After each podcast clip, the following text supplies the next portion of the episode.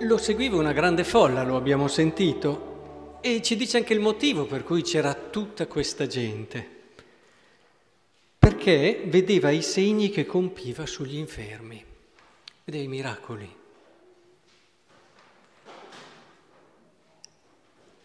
È bello vedere, secondo me, come Gesù, e qui si vede chiaramente nel brano, qua si fa riferimento, diceva così per metterlo alla prova, quando gli dice eh, dove potremo comprare il pane perché costoro possano...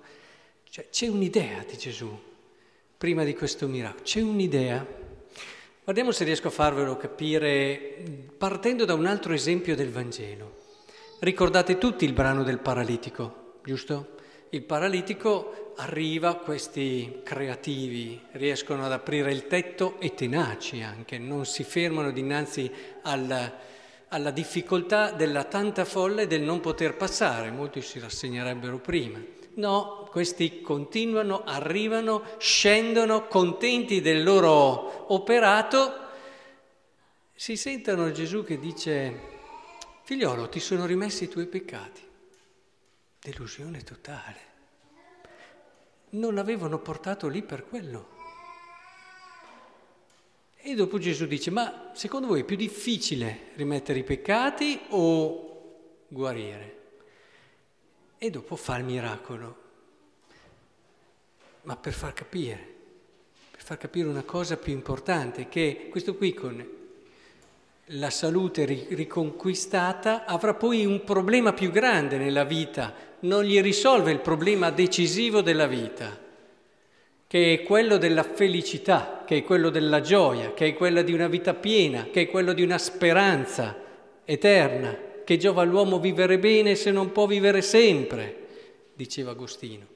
Ora, in questo caso siamo più o meno sulla stessa linea, cioè abbiamo Gesù che vede che la gente, ma tante volte facciamo così anche noi con Gesù, eh, e con la stessa nostra fede, eh, vede questa gente che lo segue per le cose, i miracoli, per le cose particolari, perché magari riesce anche a parlare in modo diverso dagli altri, è affascinante, una persona che ha carisma, che ha autorità, che riesce a parlare al cuore diversamente da tutti gli altri. Mettiamoci anche tutte queste cose. Però il problema fondamentale, potrei chiedervi, è più importante ed è più straordinario il miracolo di moltiplicare i pani? O quello di far capire ad ognuno di noi che se cambia l'atteggiamento interiore, come parla la seconda lettura, che Parla tutto di uno, uno, uno, entriamo in un orizzonte che l'altro mi riguarda, che l'altro mi appartiene, che c'è un legame di comunione più profondo della razza, della simpatia, di quello che può essere l'idea che l'altro ha, molto più profondo, entrare in questa prospettiva e cominciare a condividere, a condividere, ma non solo i beni, eh? è, una, è un discorso molto più profondo. È evidente che è molto più, tanto che ancora non c'è questo miracolo della condivisione. Se ancora tante persone hanno bisogno, non è perché manchi il pane, come diceva all'intervento famoso che ha fatto al FAO il Papa, diciamo, non è che non ci sia pane per tutti, è che non lo condividiamo. Ci sarebbe il pane per tutte le persone nel mondo oggi.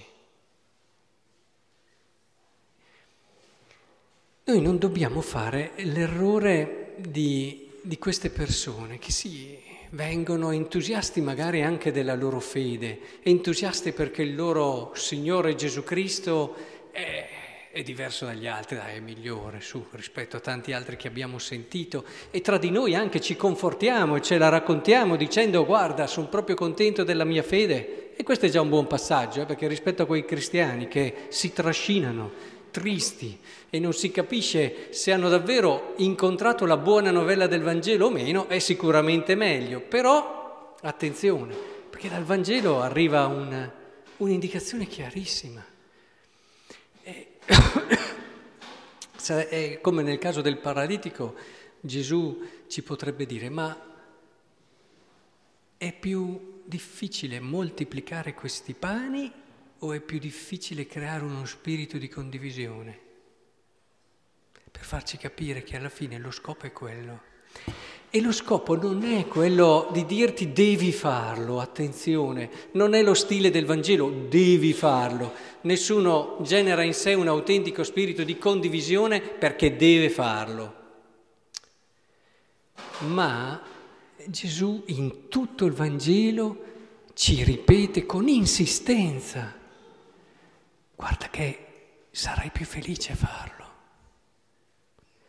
Guarda che in fondo quello che tu stai cercando, anche accumulando e mettendoti le tue riserve che ti danno una certa sicurezza, guarda che a fare così non sei poi così felice. Quello che cerchi e pensi di trovare lì, lo trovi nella condivisione. Lì sì che trovi quello di cui hai più bisogno e di cui il tuo cuore ha assoluta necessità. È bello qui, il Vangelo ci fa entrare lì, nello spirito, perché c'è un incontro mirabile tra quello che il nostro cuore sogna, desidera, e quella che è la promessa di Dio. L'altro giorno mi chiese una persona, no, mi dia una definizione di speranza.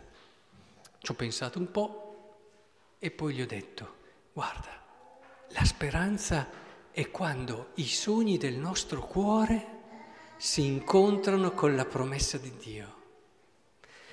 Cioè il Vangelo opera questo miracolo, fa sì che il cuore dell'uomo, grazie all'incontro con Cristo, ritrovi vera- la verità dei suoi sogni, perché a volte si può sognare anche delle cose, la verità dei suoi sogni, e possa davvero trovare ciò che nel suo cuore sta cercando. Oggi il messaggio è chiarissimo, è chiarissimo.